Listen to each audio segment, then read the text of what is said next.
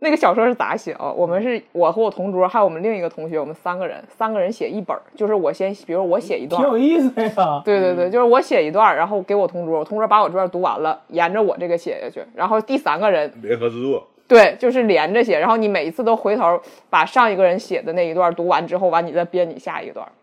你这就相当于当时那个《绝命毒师》每一集的他的故事编剧和导演都不一样，然后那个自各自各自其好几实个它人这个分别东西，编。这个还有一个好处就是啥呢？就是我可以相互弥补自己那个不足，就是说，哎，如果我读对你的故事想法，你自己写的话，很有可能就写不下去了。对对就对是小马对上线，对，然后对中间一接之后，他把他想法加里之后，回头然后你再看，完了再把你想法接着往下研究，这样反而是好。就是说嗯而且我感觉，其实现对在对对现在很多剧本不也都都那么做吗？所以说现在不都是好几个编剧来一起来创作吗？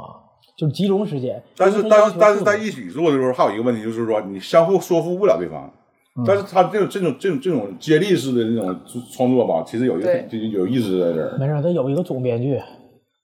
就像《让子弹飞》就是他六个编剧，然后都分别创作一些就是说好的，然后来里边选，对，最后整。但是选择性和他这个东西还不一样。我嗯我其实我个人，你别看那时候岁数小，但是那时候的东西是最有效率的。那他这个就是那个美剧那个模式，对，是美剧模式最有效率的模式。你就你看中国啊，虽然说你啊整六个编剧、七个编剧，完了我有一个总编辑控制，其实说实话反而很麻烦。嗯嗯，没有总编剧，就是写着玩儿，就是把别人的思维得带入到自己自己身上。反正就是就是可能就是那个时候就是想玩儿，就是闲的，就是那种就是想想想整这些东西。